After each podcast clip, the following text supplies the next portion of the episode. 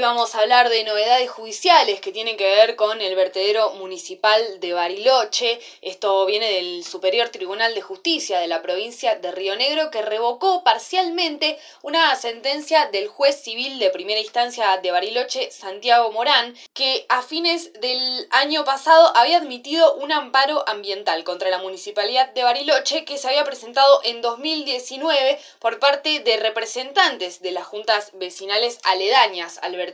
municipal. Para conocer en detalle esta información hablamos con Tomás Guevara, uno de los vecinos que impulsó justamente este amparo colectivo contra el municipio, que esto nos decía. Recientemente tuvimos conocimiento de que el Superior Tribunal de Justicia dio lugar parcialmente a la apelación que presentó el municipio a fines del año 2020 a la sentencia por el amparo ambiental por los incendios en el vertedero.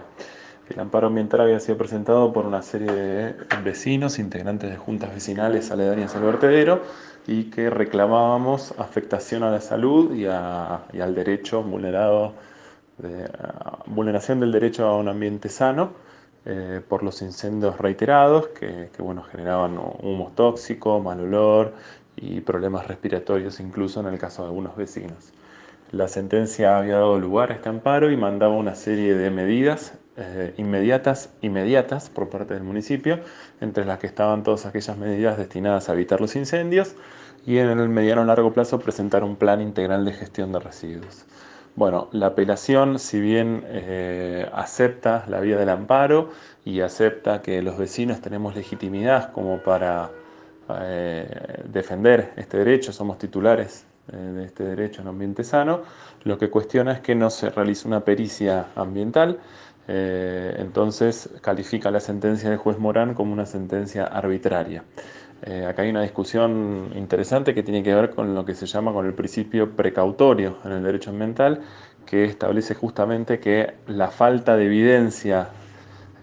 científica que pueda demostrar con certeza que existe un daño ambiental no, eh, no invalida la posibilidad de tomar definiciones, porque justamente si se produce un daño ambiental es un daño irreversible. Entonces, ante la duda, digamos, si es eh, plausible que se esté realizando una afectación al ambiente, es necesario tomar medidas para evitar, porque el otro principio, que es el de la prevención, prevenir que se produzca ese daño. Bueno, para nosotros como vecinos eh, esa, esa, prevención es fundamental y existen suficientes indicios, digamos, incluso con informes de la municipalidad que hablan del estado de la membrana, eh, la, acumulación desordenada de residuos, la saturación de la celda, la falta de cobertura, la falta de tratamiento de lixiviados, bueno, toda una serie de de, el ingreso irrestricto al, al, predio por parte de personas no habilitadas. Toda una serie de cuestiones que dan cuenta del desmanejo que se produce en el vertedero cotidianamente, para nosotros era más que suficiente.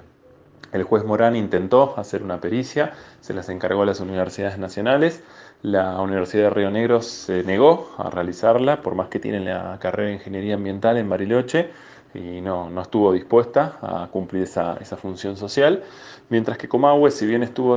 dispuesta, no tenía profesionales en la zona y fue materialmente imposible que vinieran a realizar la pericia. Esto llevó a que el juez Morán no pudiera eh, a lo largo de los meses materializar esa pericia y que optara finalmente por fallar en virtud de este principio precautorio que para el Superior Tribunal de Justicia eh, fue excesivo y arbitrario. Entonces lo que está pasando ahora es que le va a devolver la causa al juzgado del juez Morán para que eh, vuelva a generar una sentencia de acuerdo a, estos principios que establece el Tribunal de Justicia entonces lo que entendemos es que se va a abrir un periodo como de prueba o que va a volver a intentar realizar algún tipo de pericia o que va a tratar de recabar mayores pruebas para fundamentar en todo caso esta sentencia en virtud del principio precautorio.